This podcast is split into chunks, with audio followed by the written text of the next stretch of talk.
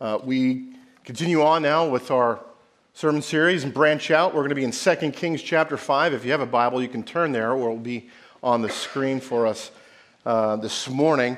And again, the idea of branching out this is who we should be as God's people, reaching out to people who, who need to know the love of Christ. Uh, the pattern that uh, Tom has set out for this, this part of the sermon series is talking about disciples, people who are following Jesus Christ, people who are shaped by the love of Christ, and then how that go, translates into their life. Disciples and X, disciples and poverty will come up, disciples and patriotism. And this morning we're going to talk about disciples and the stranger. Now, who is a stranger in our context? Well, what I mean by that is folks that are unfamiliar to us and we're unfamiliar to them. People who don't know much about the church except for what they see on TV. Uh, folks outside the church have all kinds of preconceived notions uh, about Christians and, and who we are, who the church is. Uh, we're judgmental, we're anti science, we're misogynist, we're homophobic. And we have all kinds of preconceived notions about people outside the church, what they're like. Um, they're hedonistic, they're morally adrift, they're hostile to spirituality. Now, I can tell you one thing from my time being a campus minister at the University of South Carolina, at Washington University, at Penn State. And uh, these, there are many strangers, there are many people outside uh, the church, and maybe they think that they're too intellectually sophisticated for Jesus or for Christianity, or maybe uh, they're too busy with their social lives to argue about some fine point of theology. But they do want to talk about spiritual things because they feel their need. They feel their need, that accomplishment in their academic studies or in their personal lives or in their work life does not satisfy. This morning, we're going to hear uh, the story of a stranger. He's the commander of the Syrian army at a time when ancient Israel and Syria were hostile with one another. And we're going to see that despite that hostility, despite that, um, I mean, really hot uh, war going on between them, that there's a little girl, and the, the faith and compassion of this little Israelite girl to branch out, to care for this Syrian commander, changed his life. And maybe as we look at the story, it will change your life as well. 2 Kings chapter 5, beginning in verse 1. It's a long reading. I want to get you ready for it. It's a long reading, okay? So settle in for a little bit. Verse 1 Naaman, commander of the army of the king of Syria, was a great man with his master and in high favor because by him the Lord had given victory over Syria. And some people think that this is an indication that maybe uh, Naaman was the man, the archer that actually killed the king of Israel, Ahab, in an earlier story. Not, not entirely clear, but, but just want to give you the sense of who this man is. He's not a friend of the nation of Israel, okay? He was a mighty man of valor, but he was a leper. Not necessarily Hansen's disease, what we think of as leprosy, but, but a disease of the skin. Very unattractive, very frightening for people because of people thinking they could, could catch it just from touching him. Verse 2 Now the Syrians, on one of their raids, had carried off a little girl from the land of Israel, and she worked in the service of Naaman's wife. She said to her mistress, Would that my Lord were with the prophet who is in Samaria, that's the northern part of Israel. He would cure him of his leprosy. So Naaman went in and told his Lord, Thus and so spoke the girl from the land of Israel. And the king of Syria said, Go now, and I will send a letter to the king of Israel. So he went, taking with him 10 talents of silver, 6,000 shekels of gold, and 10 changes of clothing. This is a lot of money. Not really sure what the 10 changes of clothing is about, but it's a lot of money. And he brought the letter to the king of Israel, which read, When this letter reaches you, know that I have sent to you Naaman, my servant that you may cure him of his leprosy. And when the king of Israel read the letter, he tore his clothes. It's a sign of, of mourning and, and distress, and said, Am I God to kill and to make alive, that this man sends word to me to cure a man of his leprosy? Only consider and see how he is seeking a quarrel with me. But when Elisha, the student of Elijah, the man of God, heard of the king of Israel had torn his, had torn his clothes, he sent to the king, saying, Why have you torn your clothes? Let him come now to me, that he may know that there is a prophet in Israel. So Naaman came with his horses and his chariots and stood at the door of Elisha's house. And Elisha sent a messenger to him, saying, Go and wash in the Jordan seven times, and your flesh shall be restored, and you shall be clean. But Naaman was angry and went away, saying, Behold, I thought that he would surely come out to me and stand and call upon the name of the Lord as God and wave his hand over me, over the place, and cure the leper. Excuse me. Are not Abana and Pharpar, the rivers of Damascus, better than all the waters of Israel? Perhaps this is a, a reference to the fact that those rivers ran clean, and, and, and the, uh, the river that, that, that he was going to be bathing in in Israel maybe wasn't so clean, it looked a little muddy, maybe even swampy. Could I not wash in them and be clean? So he turned and went away in a rage. But his servants came near and said to him, My father, it is a great word the prophet has spoken to you. Will you not do it? Has he actually said to you, Wash and be clean? So he went down and dipped himself seven times in the Jordan, according to the word of the man of God. And his flesh was restored like the flesh of a little child, and he was clean. And then he returned to the man of God, he and all his company, and he came and stood before him, and he said, Behold, I know that there is no God in all the earth but in Israel. Let's pray. Father, we come to your word this morning and we do ask that as your spirit has been with us, as we sang, as we prayed, that your spirit would continue to be with us as we look at your word, uh, working in us, understanding not simply to the grammatical meaning of the paragraphs and the sentences, but to the spiritual application of this. Father, by your spirit, work in us that we may see what it is to trust in you to branch out and to see you powerfully at work in the people around us. We pray this in Jesus' name. Amen. Uh, you may have already picked this up uh, uh, about me, but I am a fan of baseball. Um, I'm not a Cardinals fan, they're, they're my second love. Philadelphia Phillies, yeah, I know, I know, it's a sad thing. Philadelphia Phillies are my first love. I had a good friend of mine, a pastor friend here in St. Louis, tagged me in a, in a post uh, there was a, a, Philadelphia Phillies player didn't seem to know the infield fly rule this week and got tagged out, and a friend of mine decided to let me know, and he tagged me in this video. But I love baseball. I, I, I, love the history of baseball, and, and there's this story that I want to tell you about about a man named Andre Dawson, perhaps one of the greatest players never to play in the World Series. That's what you get for playing for the Cubs. But Andre Dawson was an outfielder for, for the Montreal Expos. Uh, now they're the Washington Nationals, but then he, they were the Expos. Played for the Chicago Cubs.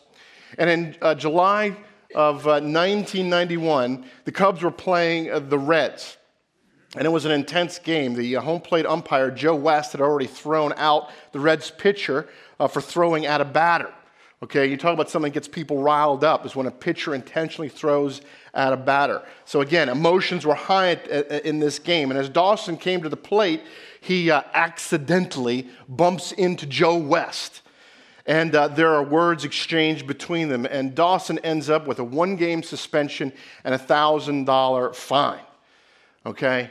Um, uh, Dawson is not happy about this he, uh, he feels, he feels uh, you know, disrespected. And, and, and when he wrote the check and handed it in for his fine, the memo line read, Donation for the blind.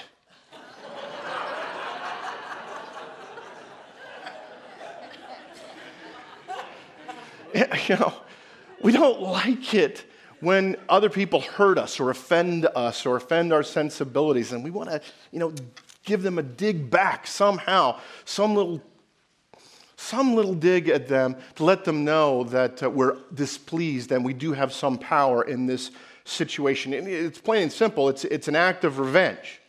Now, revenge is not a sentiment that's particularly attractive, but in the moment, we're, not, we're usually not pretty, we're not, not very interested in looking good. We just want to get back at the person who has hurt us. Now, as Christians, um, you know, we're we're more mature than that.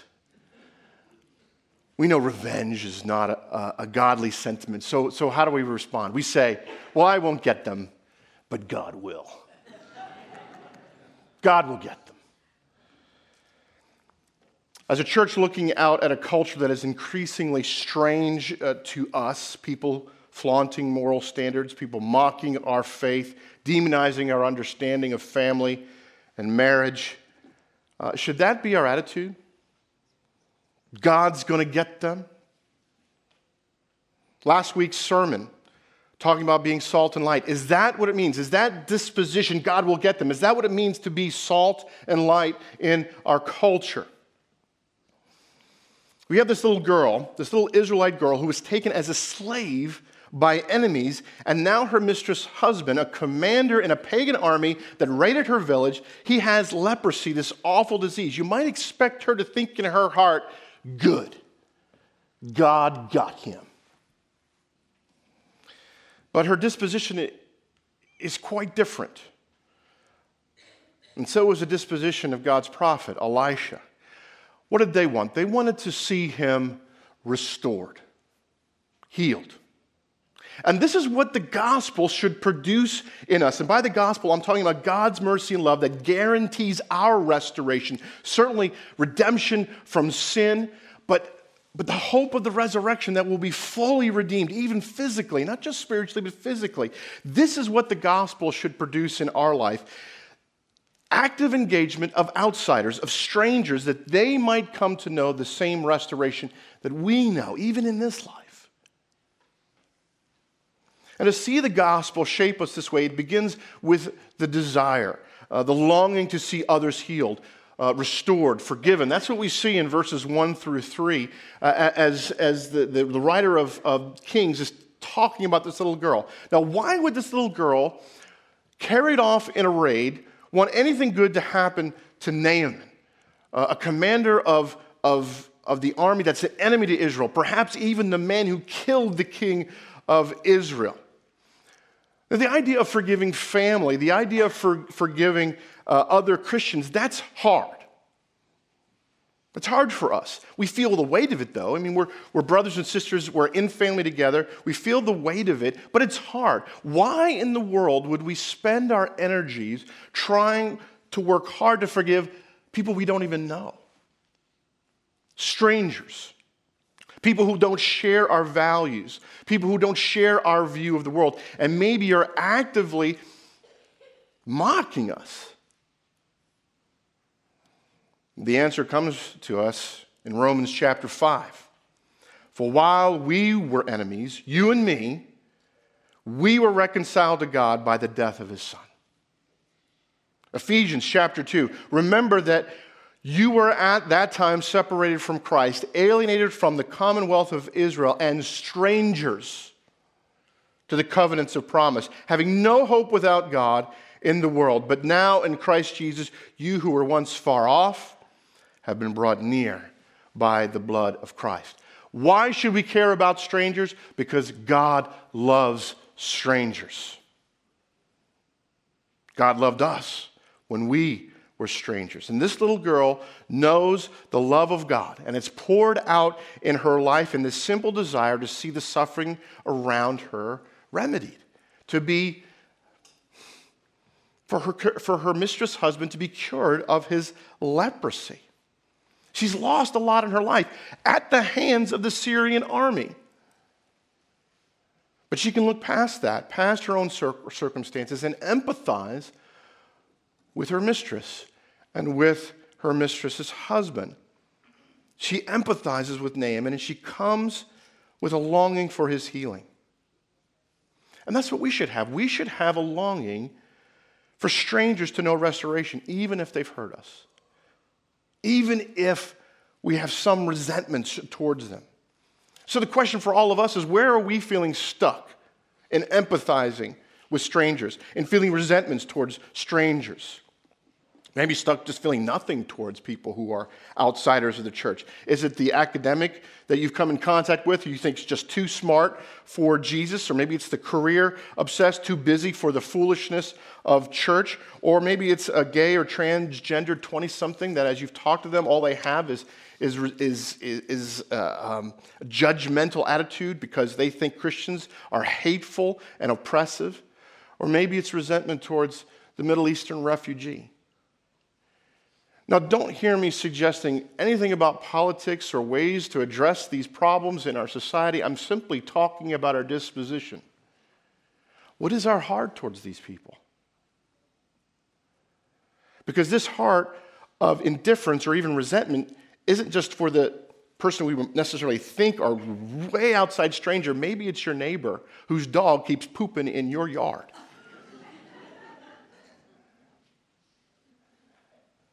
This person doesn't share my values. I care about my property and my lawn. But God calls on us to branch out to strangers, to others, to the other, other than us, because He loves them. He wants to restore them. He wants to preserve them. That's the, that was the whole idea of, the, uh, of salt, the image of salt used in last week's sermon that Jesus talks about being salt and light. And salt is a preservative okay? We want to be a preservative. But there are other things that preserve. You know of anything else that preserves? This is a time when you can respond back to me. What are some other preservatives? Vinegar? That's a good one. Ice? Smoke? Okay? You can smoke things. Sugar? Anybody ever hear of formaldehyde? Formaldehyde is a preservative of sorts.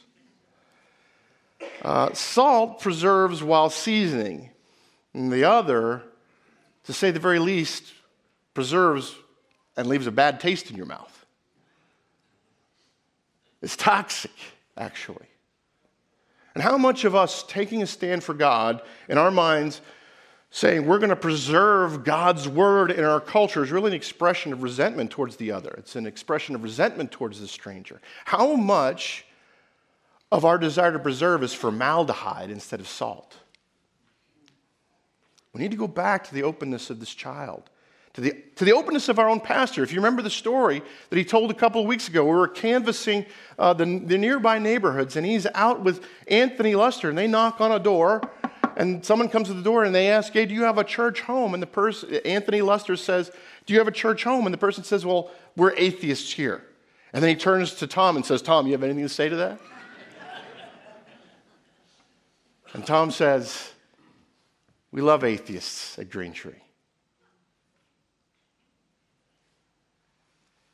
Do we love the stranger? This little girl lets her empathy move her to seek Naaman's healing, to tell him of the prophet who can bring healing. That's what we see in the story in verses 4 through 6. Naaman hears about this, and so he goes and he secures permission from his king for a formal diplo- for a, he's basically you know he's he's the general of an enemy army so he's got to go through diplomatic channels. He's got to have permission to come into the country so that his presence doesn't provoke a skirmish of some sort or some sort of international incident. Um, and he gets it. And not only does he get it he comes with resources. He comes with money and then we see another challenge in accepting the stranger in our lives. Sometimes we have to get over our resentments. But also, once we get past that emotional uh, roadblock, accepting the stranger into our life, interacting with the stranger, can bring disruption. It disrupts sometimes the equilibrium that we have. Now, you and I, we have all kinds of stresses in our lives. There's a big stress coming up next Friday. Everybody know what it is? Tax day. Some of you are very responsible, have your taxes done. Many of us do not. We have an equilibrium in our life and we're trying to work through the stresses. And the last thing we want is something unexpected coming in, throwing off that equilibrium, throwing off the balance. And the king of Israel, he, there's these tensions with Syria. Evidently, they've reached some sort of um, you know, balance right now. There's not open war with them. Um, But then Syria makes this request Hey, we have a very important person, a general in our army, wants to come, and I want you to have him healed. It's the last thing the king of Israel wants. What? You're making a formal diplomatic request on something that I know that I can't deliver on? And he says, They're looking for a fight with me. They're disrupting the equilibrium. His bandwidth, it's so overloaded, he becomes conspiratorial. This is a way that they're going to pick a fight with me. And sometimes we just reject the stranger because we say, I don't have the bandwidth. I do not have the time, the energy to deal with something new in my life. Sometimes as a church, we can feel that way. We got lots of stresses. We got lots of things going on. We got to figure out how to pay for the budget. We got to figure out how to pay for the mortgage. We got to figure out how we're going to staff this and do that. We don't need to take on anything new.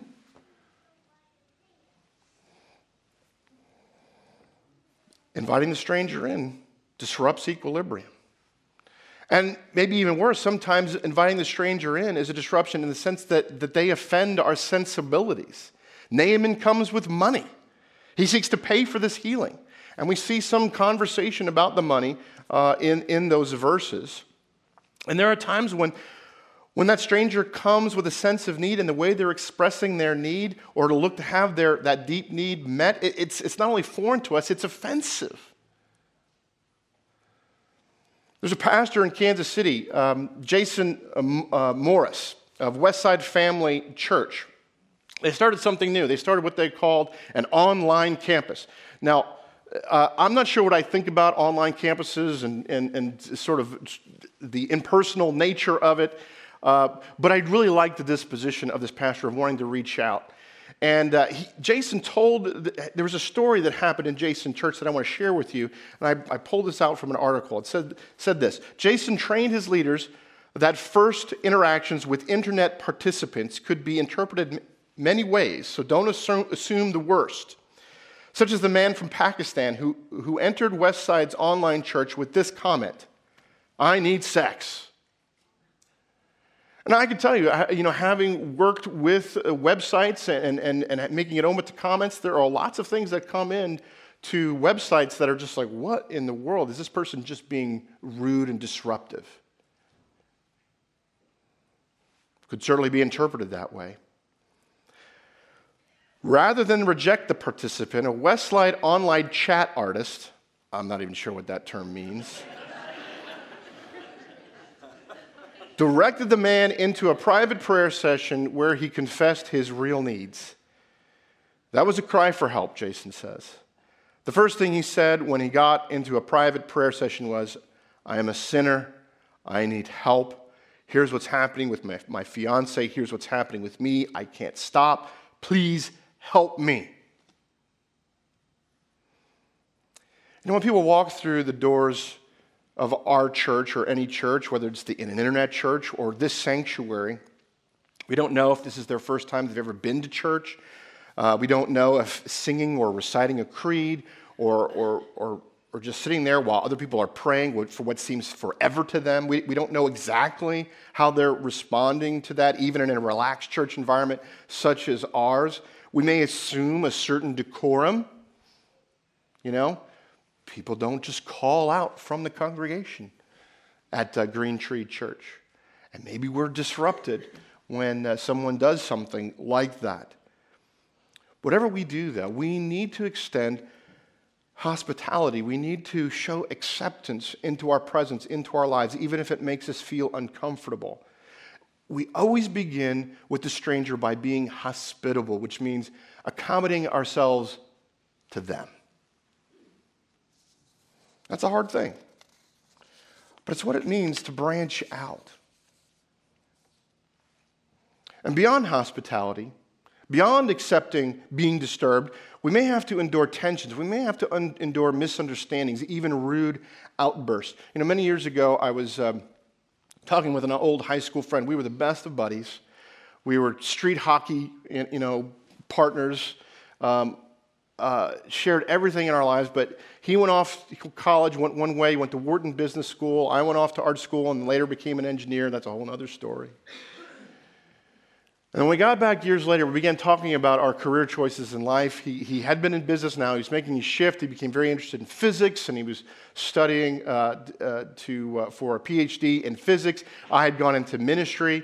And he asked me some about what I was doing in my discipleship groups, um, teaching the gospel. And he's un, he was an unchurched guy, so he didn't know very much. And I talked about uh, our need for God's grace. I talked about, talked about depravity, talked about judgment, but also talked about grace. Now, he had become a student of Ayn Rand. Are you familiar with Ayn Rand? Anybody? She wrote the book Atlas Shrugged, The Fountainhead. Uh, a book and, and, a, and, a, and, a, philosopher, she called herself an objectivist, which is just a form of logical positivism. Um, they're very influential, particularly in conservative and libertarian uh, movements. But at the core of, of her um, uh, uh, her philosophy was the idea of the goodness of man and the highest good of self interest. Uh, a crass way of uh, describing her philosophy is, would be from, uh, a good way to describe it would be Gordon Gekko's line from Wall Street greed is good. And, and she, she's quoted as saying that if any society, if any civilization is sur- to survive, it must do away with this notion of altruism. Okay? So when I told my friend, I teach young minds, young souls about their depravity, he reacted. He became enraged. And I can remember the words clearly. He says, I can't believe you would undermine belief in self. I have no respect for those beliefs, and if you teach them, I have no respect for you. And they heard those words. He was one of my oldest friends. When we talk to the stranger, when we begin sharing with them the gospel, they may react at first. And we certainly see Naaman reacting in ways which are very negative towards Elisha. Elisha sends a servant to ask Naaman to bathe in the Jordan. And Again, somehow Naaman takes offense at this. Maybe the Jordan is, a, a, a swampy near his house. Maybe it's just not as clear. It's, a, it's, it's, muddy in those places. We don't know. But, but Elisha doesn't even come out to talk to Naaman. He sends a servant. Um, and Naaman's insulted. It strikes at his pride. I came all this way, and he can't even come out to say hello to me? And he leaves in a rage. And we're going to have to, we may have to endure this kind of territory if we're going to see people healed, not just of physical illness, but also of their spiritual illnesses. Naaman, he's a man of valor, the scripture says, he, uh, di- of discipline, of high position, and he does not come as a beggar before Elisha. I mean, he has talents. He has 6,000 6, shekels of gold. But that's the problem, isn't it? Because he does not see himself as a beggar. And that's what we all are, really, before God. What do we have to offer God? Nothing.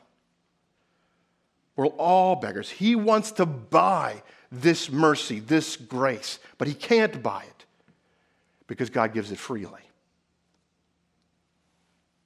It's a great explanation of the story in the Jesus Storybook Bible. How many of you are familiar with this particular book? This book is written for children, but I'm telling you, it's great for adults. In the book, there's a, it doesn't tell every story of the Bible, but it tells this story. And it says that God knew that Naaman was even sicker on the inside than on the outside. Naaman was proud. He thought he didn't need God. His heart didn't work properly. It couldn't feel anything. You see, Naaman had leprosy of his heart. God was not only going to heal Naaman's skin, he was going to heal his pride. And there's this moment after Naaman leaves in a rage, his servant goes to talk to Naaman, and in a calmer moment, they persuade him to reconsider. And so Naaman decides to humble himself and do what he is asked, and he finds God faithful. And this is what he says, verse 15. Then he returned to the man of God, and all, he and all his company, and he came and he stood before him, and he said, Behold, I know that there is no God in all the earth but in Israel. What is this other than a profession of faith, a conversion? And the stranger becomes a brother. And it started with, little, with the faith of this little girl who knew God's mercy and showed mercy to an undeserving stranger. Now, Naaman was one to whom we might say, God will get you. God will get you for what you've done. And of course, God did get him. But as is God's way, not in the way we thought. God got him. But God got him back for himself. He won him that he might be a true son. What needs to happen in your heart and in your life to take on this disposition? To looking in the, at the world full of strangers and to love them and to see God get them, not in vengeance, but in restoration. Let's pray. Father, thank you for this opportunity we have to look at your word, and we do pray that you would impress upon us the very heart of this little girl, the very heart that you have, the very heart we see in the life, death, and resurrection of Jesus Christ. That while we were strangers, while we were far off and estranged, even enemies of you, you loved us and you gave yourself for us. Father, help us to love the stranger, to branch out, to look beyond our resentments, our fears, and to be like you. As we sang earlier, to love whom you love. Work that in us this day, we prayed in Jesus' name. Amen.